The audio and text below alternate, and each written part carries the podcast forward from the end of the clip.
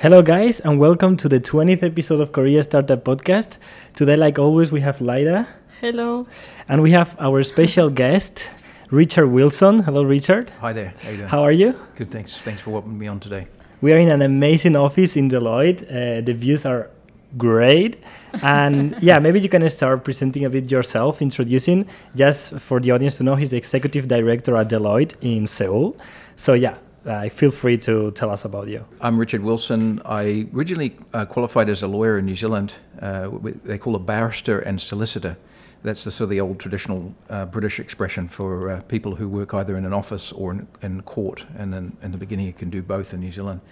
Um, I did that after uh, studying Korean and Mandarin in my BA days in, in university. And gradually, I ended up with a, a large number of Korean clients, um, sort of by word of mouth, and really enjoyed the kind of work and the variety. Um, I don't think I would have got that much variety if I'd sort of stayed in, in sort of one area. Um, and then as time went, I, I, wanted to sort of do larger transactions and cases. And I moved over to Korea in 2004. Um, haven't really looked back. It's been exciting. Uh, it took me a while to find uh, sort of roles that I wanted to work in. I worked in house in Hyundai, in Hyundai Steel, as well as in uh, a law, firm that specialized in, in, competition law and antitrust cases. And then um, I took some time to go over to the UK for about three and a half years. That's when I got into the, the field, what was called e discovery. Um, and particularly in there, I was doing a lot of document review to help law firms to sort of uh, save sort of time and money for their clients. And got to look at a large number of documents and some very uh, unusual and interesting cases, um, some hilarious content and some scary content too. you probably see some of that stuff come up on TV sometimes. Uh, you know, documents that they uh, they produce uh, in court that gets found out from emails, text messages, um, even audio recordings, and uh, yeah, it was very interesting. So coming back to Korea with that, it had really sort of opened my uh, horizons up a lot because that whole area has developed so much in Korea. So it's been a exciting journey since that time, um, helping Korean law firms and, and global companies with that e-discovery area. Now, now I'm in Deloitte, uh, has the largest uh, e-discovery practice in Korea, the longest standing. So it's been a, it's been an exciting journey. Uh-huh. You mentioned that before you came to Korea, you already had some relationships with Koreans, and you like the, the working style, no, or the, the one that you imagined. Uh, when you arrived here, was it what you were expecting? Was it harder? Was it easier? How was the first time in Korea? Um, yeah, I, I, mean, I worked a lot in the Korean community. Um, there was probably a slight different vibe to the to the Korean, you know, people living in Korea that had probably gone to settle there, and the the types of cases was you know, somewhat smaller. Um, coming here, I mean, I got used to working long hours in New Zealand uh, because was, there was quite a lot of work. Um, but the probably getting more sort of in, into the actual culture, the corporate culture, mm-hmm. um, you know, the way that the companies are run, sort of very top, top down, top heavy, a lot of hierarchy, and um, had to sort of get used to that, you know, being um, not so much a yes man, but more sort of just you know totally toe the line and not uh, provide my opinion too much or my uh-huh. Mm-hmm. feedback. It's just sort of take it and follow and run with it. You know, that was one of the challenges. Uh, I've sort of gotten used to that, and I get more opportunity now, especially in Deloitte, to sort of provide uh, some sort of an idea or a, some feedback. Uh, you know, an angle on what they're saying, but still, it's uh, you know the Korean culture uh, has that sort of strong aspect of, of, of sort of Confucianism, and mm-hmm. senior sort of takes you know takes the stage and mm-hmm. decides most of the things. So, yeah. I guess also this like leadership and status has changed for you because now you are in a really top position, and I think we could feel it when we arrived to his offices. Everyone was looking at you like we were crossing, and they were like looking at you like hello, hello, oh. you know, like so. It feels that there is still this hierarchy.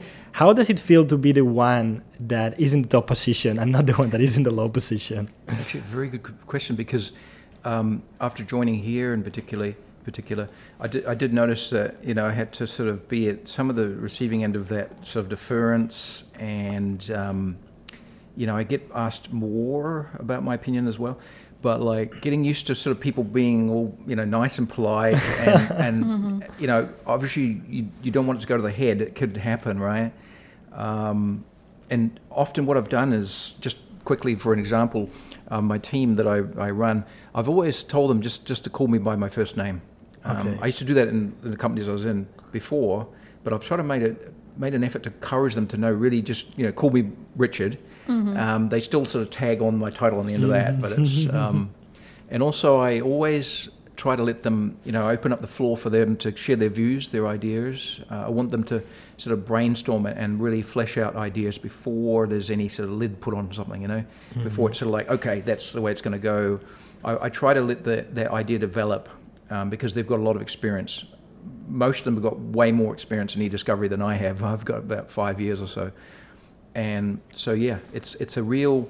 Um, I have to keep reminding myself that just sort of let it glide. You know, help them feel easygoing, and uh, because they're very diligent anyway. So Mhm. it's a, it's an interesting juggle.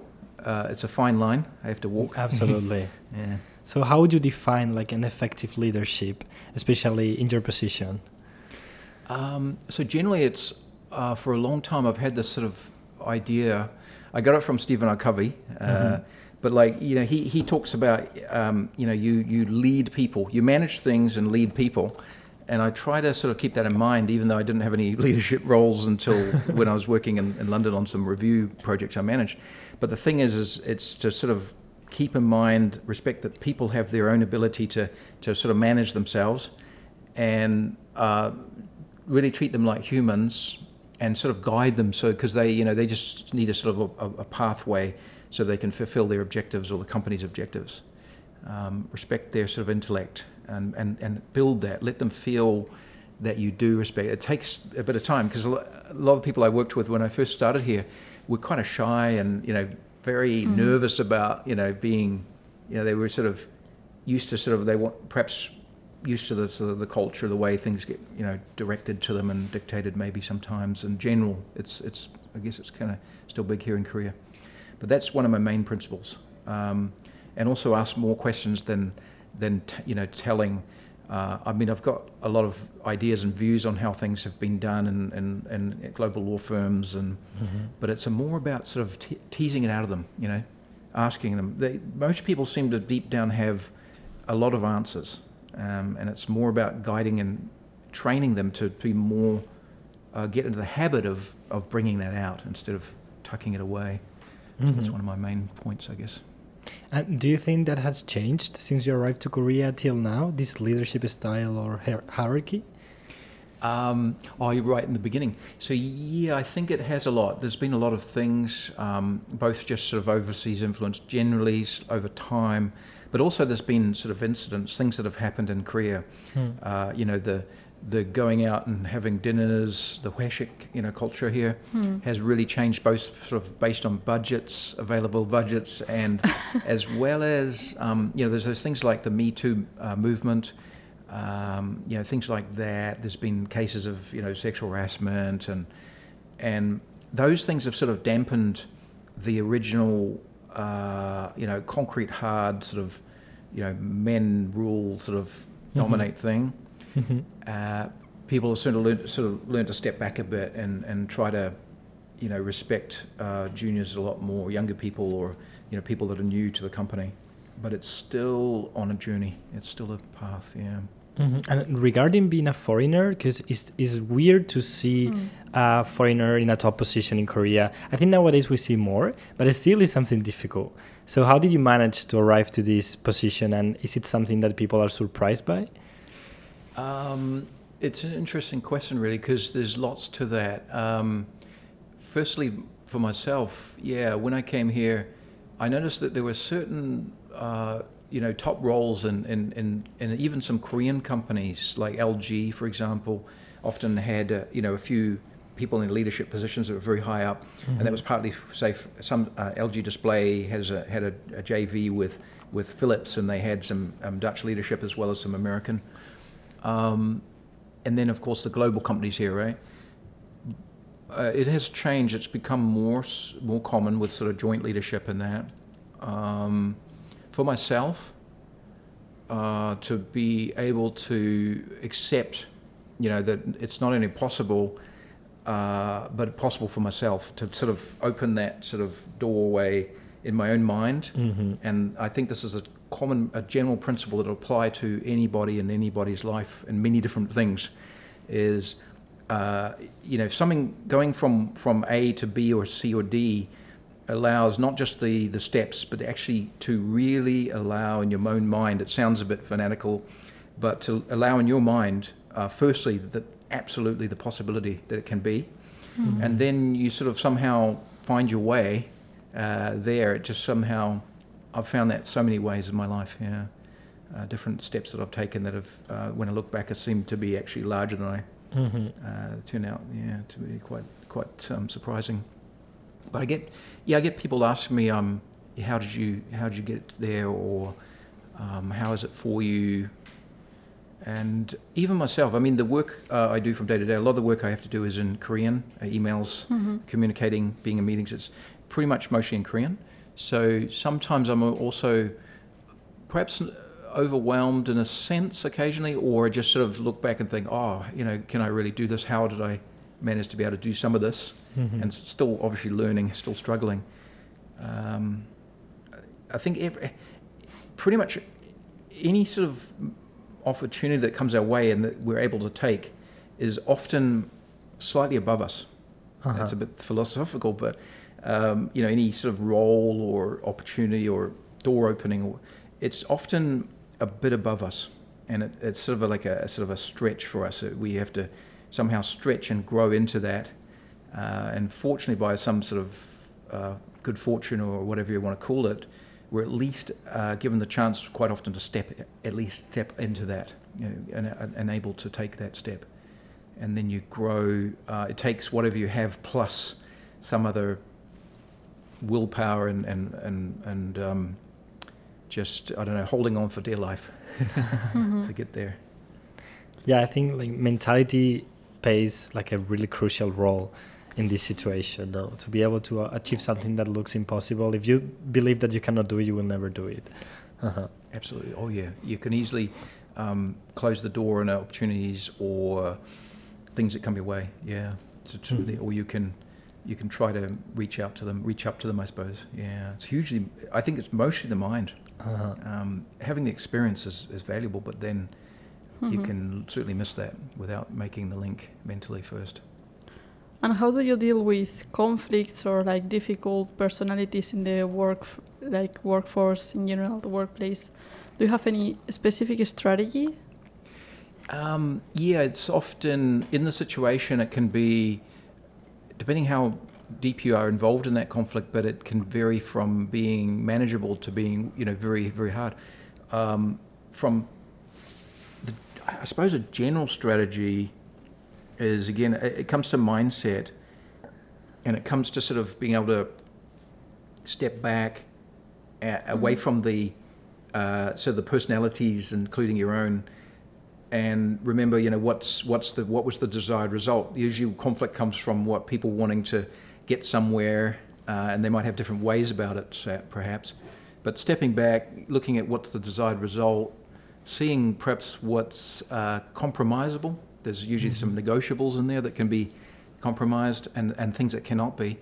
And that might often, what I've found, that sort of guided the, the path a little bit, like, you know, things that we cannot uh, allow and things we can some of those those things obviously get jumbled up with, jumbled up with emotion.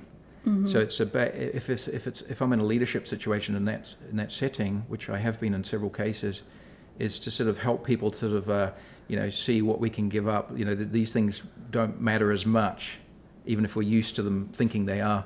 But then others, you know, rules, regulations, you know, privacy or other things, uh, that can sometimes guide us. We just say, okay, you know, this is uh, we don't 100% own this or we have to allow this to form, you know, Mhm. stepping back. Yeah. The other thing I find is it's very similar, but um, it's you know often it's sort of people's way of uh, dealing with problems. Uh, Human nature tends to be to to attack the person rather than the problem. But if everyone gives a chance to really do step back and look at the problem together, then that can help to diffuse things and move forward. Uh, how many people are you leading nowadays in your position? So my team, uh, the discovery team, is uh, there's 16 uh, people there full time, Uh-huh. um, and they are sort of various levels of uh, senior management down to what we call consultants, Mhm. and uh, yeah. And how do you foster a positive and productive work life? Because sometimes it's really difficult, as you were saying before, like to combine or like a middle point between being nice to be productive. No, sometimes people get too comfortable when everything is so nice. So how do you sometimes are like, okay, I'm nice with you, I'm your friend, but also you have to work, you have to be efficient.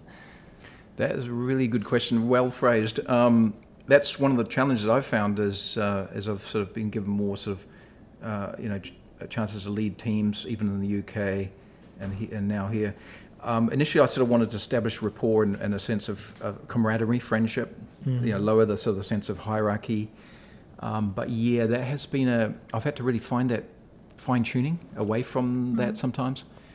Um, it can be. d- uh, I think the best way and what I've found works is to uh, just it's it's all subtle and it's and it's very nuanced from from day to day in in a, in a given situation. Um, given my team members, they're, they're all um, Korean. Um, you know, They're all Korean. Yeah, they're all Korean. Wow. Yeah, like Wow. uh, some of them have studied overseas or grown up overseas.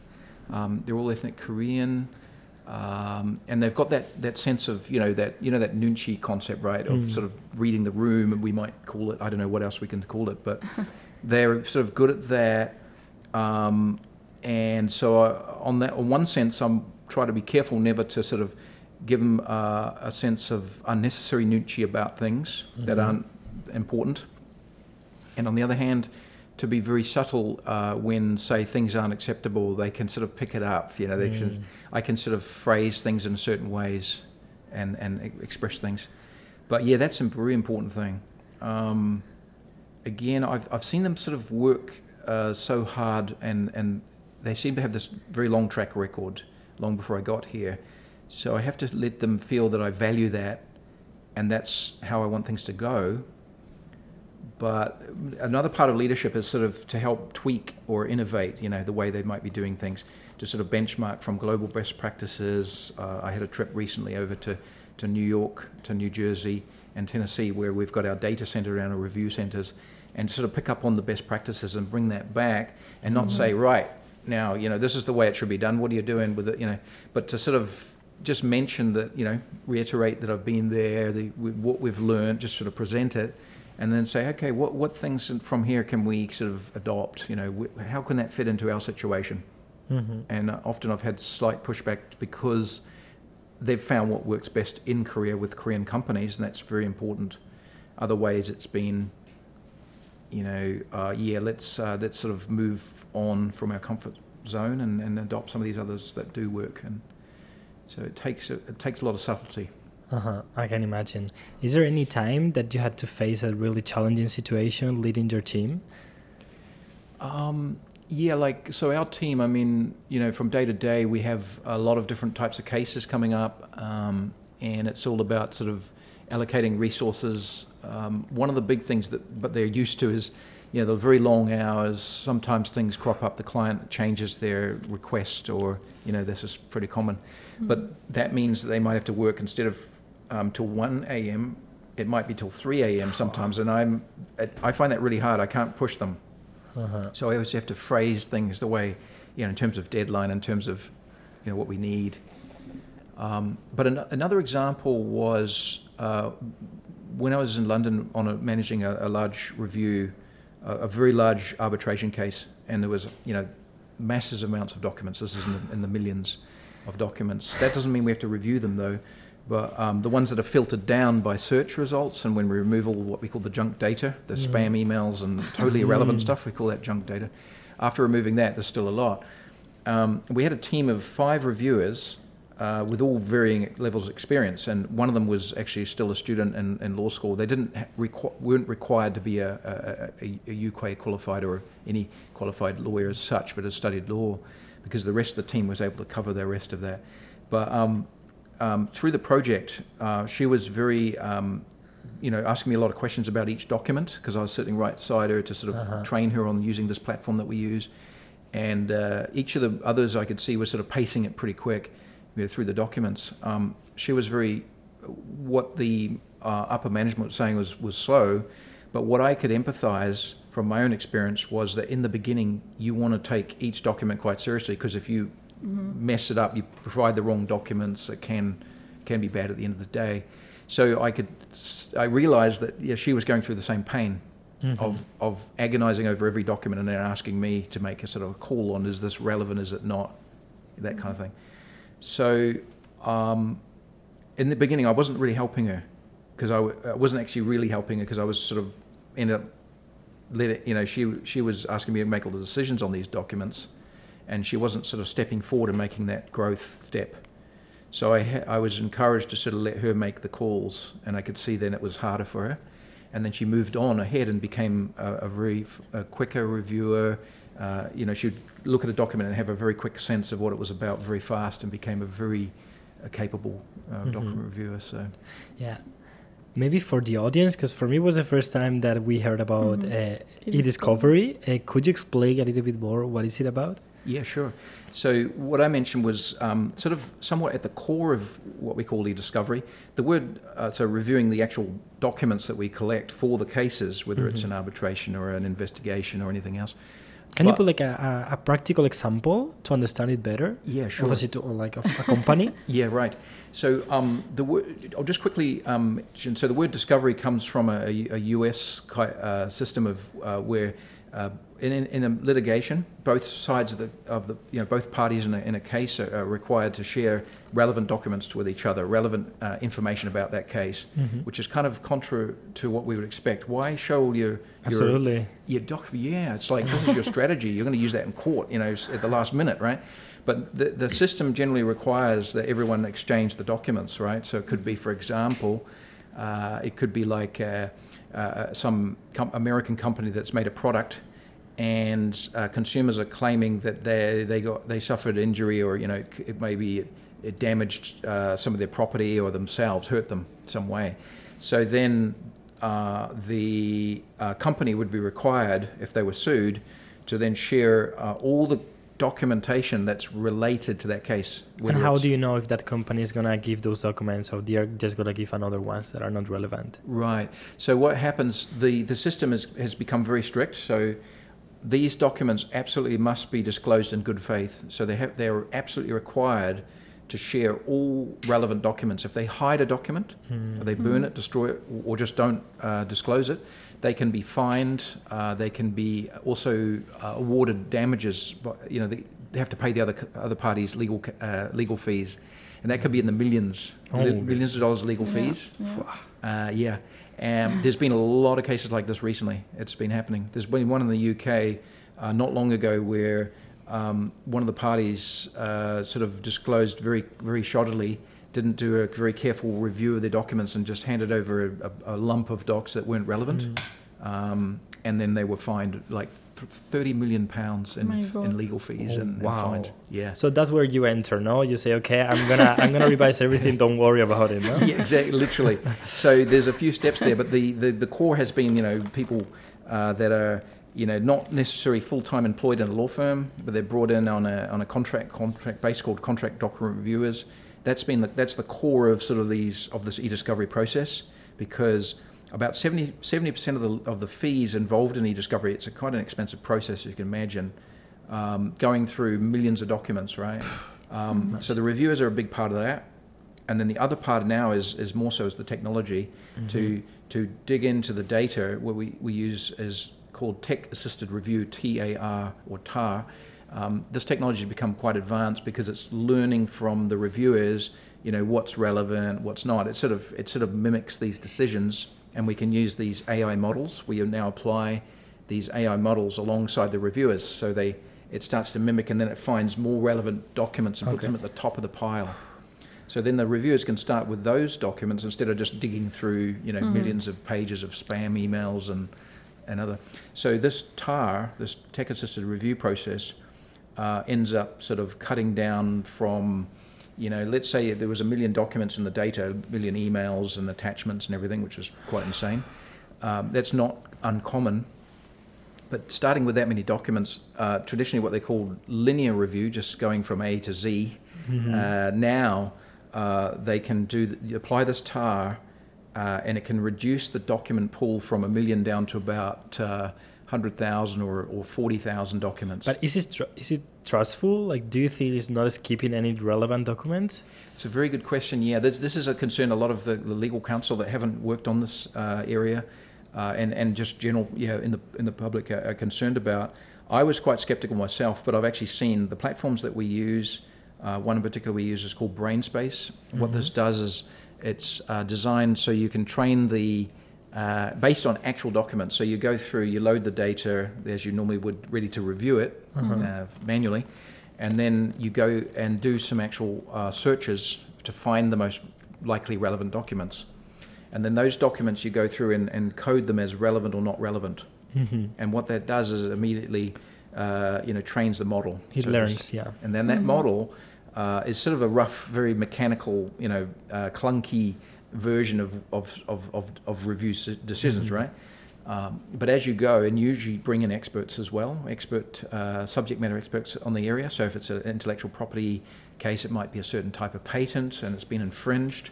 So you'd bring in the people that know the technology as well as maybe some patent attorneys together, and then they train this model and fine tune it. And it takes about, you know, the more rounds the better. You'd normally Yeah. review about 20 documents first, you get a model, you go back through it again, and then what that does is that that'll dig up more relevant or suppo- potentially relevant documents, right? And then you'll go through what is called a training round, and then uh, the more the documents as it brings them up, then you'll say yes, that's relevant, no, that's not. What that does is it gives feedback to the train to the uh, the AI model, and that AI model becomes sharper. Uh-huh. But it takes about it's recommended about five to ten, could be fifteen training rounds Yes, I understand. Okay, okay. and then okay, it's okay. it becomes sharper. And then at the end of the day, once that training round, that though, sorry, the AI model, uh, as it's given the chance to run, it has a certain confidence uh, i- i- level, right? A level of confidence that, you know, Uh-huh. like say it's ninety-five percent accurate. The courts and some of these tribunals where documents are being submitted from the discovery process, um, those tribunals uh, have certain protocols on the level of confidence uh, that they'll allow. So they're not expecting, they'll actually allow this technology. Courts in America are now allowing the use of this technology because they know what it is and they know, like myself, that are certified to use it. Mhm. They have adopted uh, the approach that, you know, the traditional e discovery is so expensive, right? Can cost 10s or hundreds of millions and six months to a year. It could take a, it could take a year, Oh two my years. goodness. I sat on reviews in London, which went for like two, three years, which Oh, I God. joined partway through some of them. Which is sorry the, the biggest project that you have worked on The related to yeah. this? Um, let's see, there was one that was in London. I, I can't go into all the details, but it was a media, sports media uh, matter, and it involved, um, you know, allegations of, um, you know, uh, bribery and, and also anti-competitive behaviour, like actually, com- you know, the way they competed against others. Wow. And that went on for about three and a half years. Holy. And that's in the day when they were using all manual, you know, reviewers, right? That's a good customer, eh? That is a very good customer, good client. Yeah. Wow. There's still some of these equivalents now. Uh, Uh-huh. what happens more so now is using these TAR, you know. Mm-hmm. So the, there's less linear that they were doing, less sitting there and just clicking on every document. Mhm. Um, reviewers loved it because, um, you know, if they're looking at just spam, a lot of spam emails, they could just, you know, chat with their buddies and, and in the in the review room and have a great time. You know, it's very easy reviewing. Just, you know, you might look at about, you know, 20 of these in a day and then maybe 50 spam emails or or in an hour, right? Uh-huh. But now uh, it cuts all the spam out, uh, and clients are much happier. Because think about going from, you know, 100% of the documents, say a million, down to about, say, I don't know, 5% of those documents now Crazy. that are, that are regarded as potentially relevant. You still have to, reviewers will still go through them. So Mm. it hasn't taken over the role of a reviewer, you know, Yeah. it's driven by humans. And do you think it will reach a point in which the AI or this technology is gonna do everything?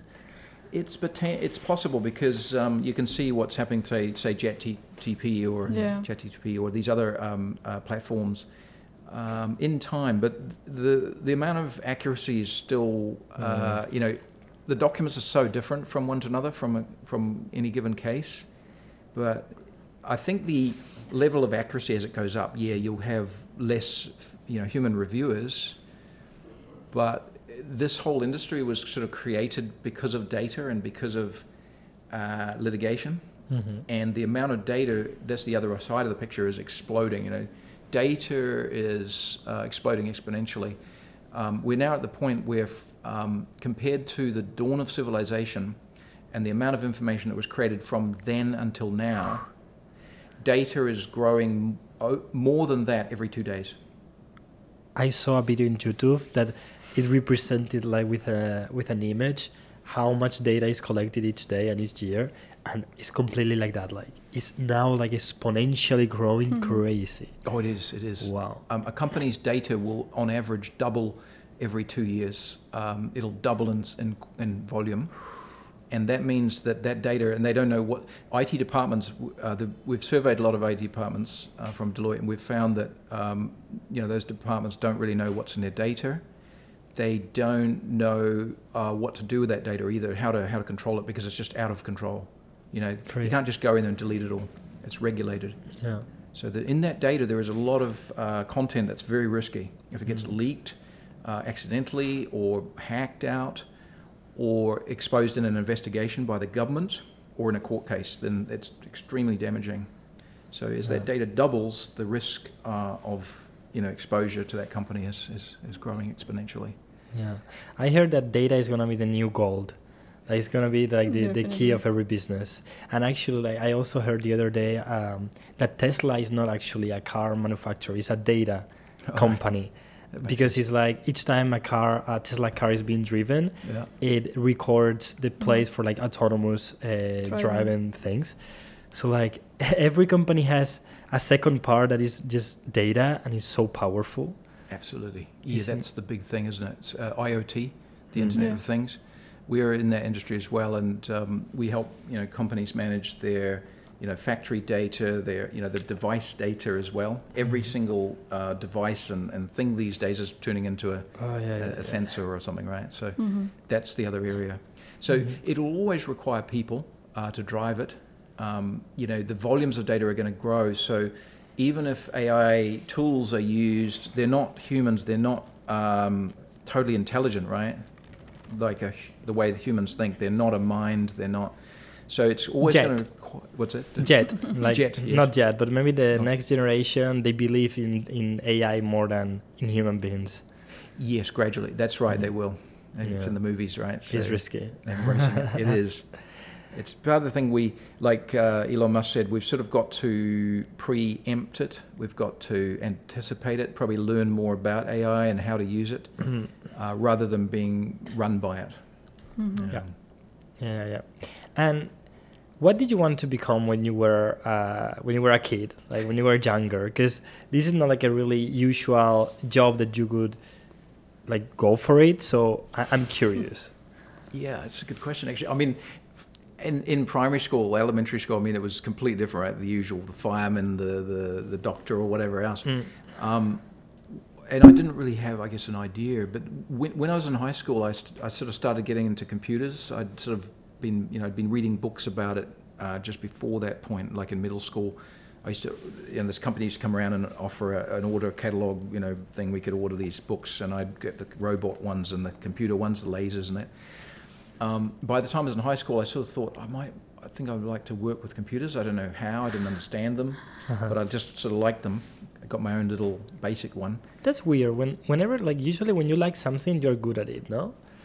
Yes. oh, yeah, it's the rule, isn't it? Yeah. I think that's the. They say if you love what you do, you never have to work a day in your life. Mm.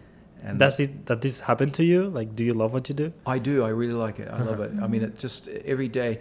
Um, one of the things I find as a measure, I think, of how I feel kind of successful about my career, is that the work that I'm doing here, it pieces together just about everything I've been learning in the last Oh, that's amazing. 10 That feeling years. is amazing. Oh, it's just amazing. It's, Huh. It surprises me. It's almost blood uh, chilling in, in terms of, you know, oh, that's, you know, I've been learning about these things, or, you know, I've sort of covered that area and, and I never thought I'd be involved in it anymore. Now it's all coming together again. It's, it's just Mhm.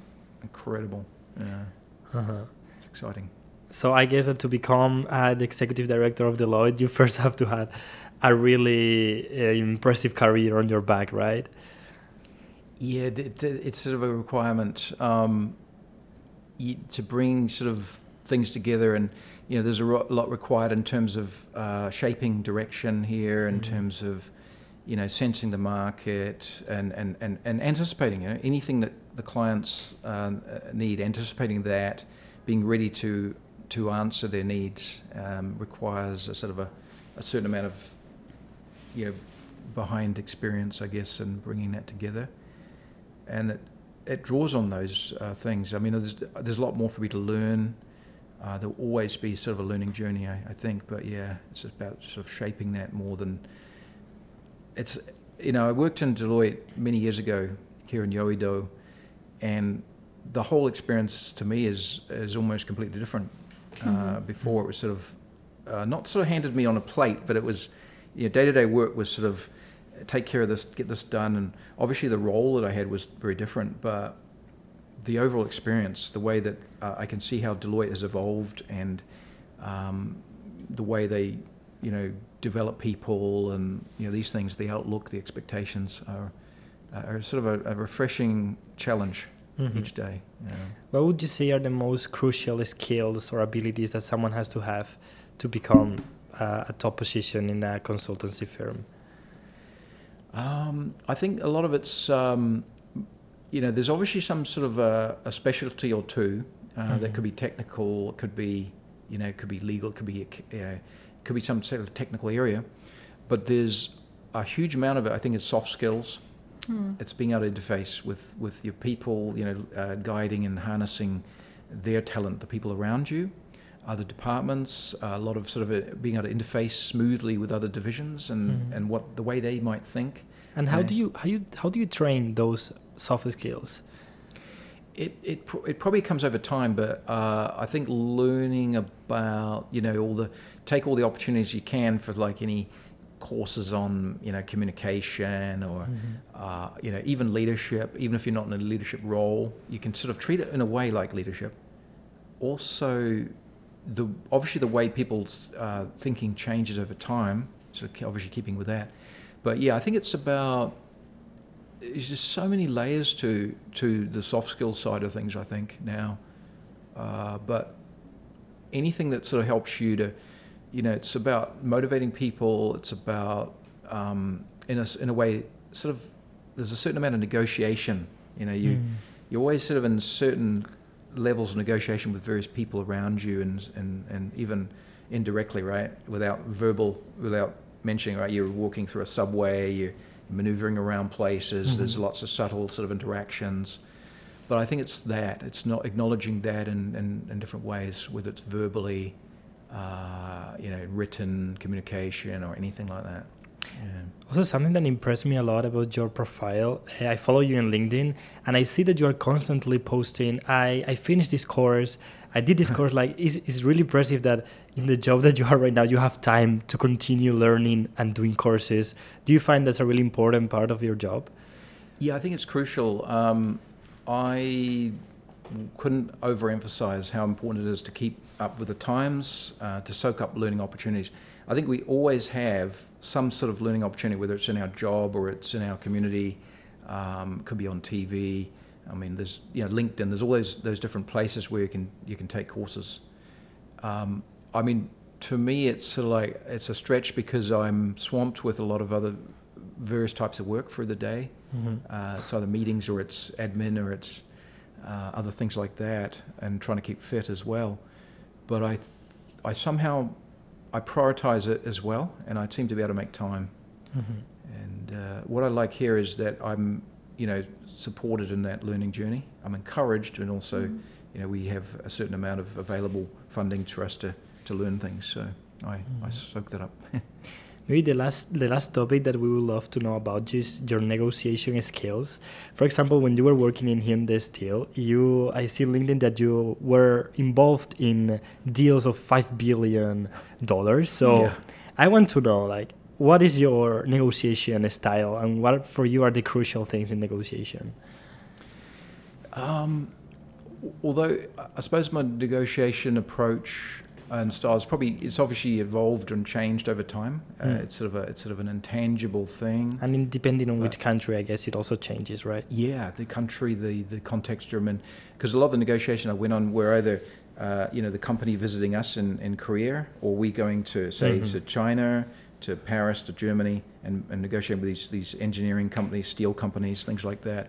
Um, I think it's all about stepping away from that hard nosed, you know, traditional way of you know I'm a you know don't mess with me. Uh, I'm I'm a tough bug and I'll you know flatten you and and I'm going to get what I want no matter what. Sort of traditionally it was sort of conveying that image so that you could sort of be a hard you know so that they would try to uh, appease you because if they wanted to get something you know a deal. hmm But now it's totally different. It's like trying to sort of uh, allow everyone in the room to feel, uh, you know, secure and, and, and open to, strangely enough, to brainstorm. You're Mhm. actually Mhm. more in a brainstorming exercise together uh, and, and assuring each other that nothing they say is either stupid or will go against them. You know, that will be kept in, against them as a note against them. But it's a sort of a way to explore uh, a journey together and that can be, you know, beneficial. Um, Another way of putting it, but on a sort of a uh, sort of a more analytical approach in economics, one thing I learned when I did law and economics in law school is just one course that I did. They talk about this thing called Pareto efficiency, and Mhm. it's simply that you know both parties can sort of compromise on something that they don't really need. Uh, Mhm. both parties can come into that negotiating room, and their company, once they go back to their decision makers, or there'll be things that they can compromise that'll be beneficial to the other party. And so it's learning about what those are, and learning what they can also uh, yourself and also they can compromise, and also their underlying position, right? Mhm. Uh, that's the thing that's always taught in, this, in in these classes is to know what their deep underlying position is, like a like an iceberg. Mm. So ninety percent or eighty percent is underwater, yeah. but if, the more you know about that, and yeah, coming together and um, sort of crafting a brand new outcome that's refreshing for everybody and Hmm. uh, also meets the bottom line. Yeah, I guess like a big part is understanding what they want, also, right? What the other party wants. How do you prepare for a negotiation? What's the process? A lot of it is um, be research. You'd have to sort of find out about the actual people coming into the room, and then you know the company as well. Uh, Mhm. knowing about the company's sort of uh, objectives and you know who's steering that company can can be a big part of that. You know who's driving the decisions and. Um, you know, you whatever research you can find, there's there's a lot of services these days where you can uh, delve into the, the deeper mechanics of a company and their people and Mhm. and the media and, and just knowing that and getting a picture which might be different from what you assumed Yeah. and also obviously knowing um, this might seem very obvious but knowing your own position your company's position and what are the real risks what things cannot be compromised those things can be overlooked you can go into the negotiation think on the commercial bottom line but there might be some very serious uh, legal uh, non-negotiables that can actually get dropped in that negotiation and really hurt the company so Mhm. downstream, the company's not actually getting a bargain, but actually setting themselves up for a major, you know, it could Mhm. be litigation, it could be a, a breach, you know, regulatory issue. So it's knowing your your position in theirs really well. It takes a bit of research. Yeah, absolutely. Maybe the, the last question that we always ask to all our guests is if you could recommend one source of learning. It can be an author, it can be a book, a podcast, anything that you Course. usually, yeah, course. Okay, um, good question. I mean, um, I mean, I've drawn a lot from Stephen R. Covey. Mhm. Uh, Mhm. yeah, I used to listen to his uh, like the recordings of the seminars he gave to say IBM or other um, these courses he runs. So I sort of because I listened to that over and over, it's sort of part of I don't know what he called the software of my head uh, in a way. Uh, That would be one. But if if you can also get into like you know in LinkedIn, there's those uh, LinkedIn learning. Uh, you recommend them. They're good. Yeah, yeah, they're Okay. great because there's so much there. You you will find uh, anything you want to learn there. Uh-huh. I mean, those are those are those are a few. I mean, YouTube's obviously another great one. You have to filter out, you know, Yeah. the best stuff and, and not the best. But um, yeah, there's others I would recommend, but these are not about business. Um, it's more about. Um, I study sort of about uh, mysticism as well, so that's another sort of a area of part of where I get some of the soft uh, skills is uh, I study about sort of uh, what's called Kabbalism. Mm-hmm. It's an mm-hmm. ancient sort of a, um, uh, Hebrew mysticism. And the way that underpins with other uh, it's sort of the roots of a lot of civilizations in different parts of the world and I've been studying that for about 15 years now as well, very, very gradually, you know, not in a serious way, but that gives me a lot of perspective in life uh-huh. and uh, the way things connect. So, in terms of um, that's something I'd encourage someone to learn about that. Um, and also, uh, what I'd say overall, find something that actually refreshes you, that um, deep down clears your um, anxieties and your past traumas. It could be yoga, it could be I do very basic yoga. Mm-hmm. Um, so day to day, you can really have a different life if you clear the things that are subconscious that kind of interact and affect your decisions unknowingly. Mm-hmm. If you clear those out and become the real you, you will go very far. How do you collect all the all the learnings that you acquire and like crystallize them or like, you know, put them, I don't know, in order to check them back? um, it's it's sort of been a long journey, but like learning these things gradually um, over time. Anything that we learn, mm-hmm. anything that we become good at, it becomes subconscious. That's uh, like you know when you drive a car or ride a bike, right? Mm-hmm. You're doing it totally subconsciously if you're doing it well. So I guess the fact that sort of having learned these things really gradually over a long time, and and crucially, and the way we remember and learn is, is, is it makes sense or it, it, connects with what else you've learnt. And I've found um, amazing patterns in, in, in, leadership and, you know, the mysticism I mentioned or, you know, bits of Buddhism or, um, you know, these other areas. They just seem to sort of gel mm-hmm. and it, it makes more sense to me. It's more real than just um, say a little, uh, uh, say a little uh, principle that you might learn and say, yeah, that sounds good, and, and not really embrace. Uh-huh. So I guess in a way, subconsciously, maybe these things are probably gelled in a very uh, holistic way. Maybe um, mm-hmm. that's part of it. Yeah, mm, it's it's hard to put a finger on that, but yeah, that's probably probably how I'd put it, I guess. And then trying to apply them. Mm uh, it's not what we know, but it's how we feel about what we know that really makes it a livable thing, the thing we can actually do. Uh, it's how we feel. Mm. Um, so it's getting to the real soft side of things, I think.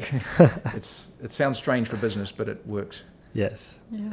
Well, thank you so much, Richard, for inviting yeah. us today to this amazing office and giving us your thank time. You. Thank you. We know that you are really busy, so we won't take more time from you. It's enough. Thank you so oh, much. Oh well, thank you. Appreciate yeah, it. Yeah, and and yeah, that's it. It was yeah. great. Thank you. thank you. Thank you for your time for coming over today.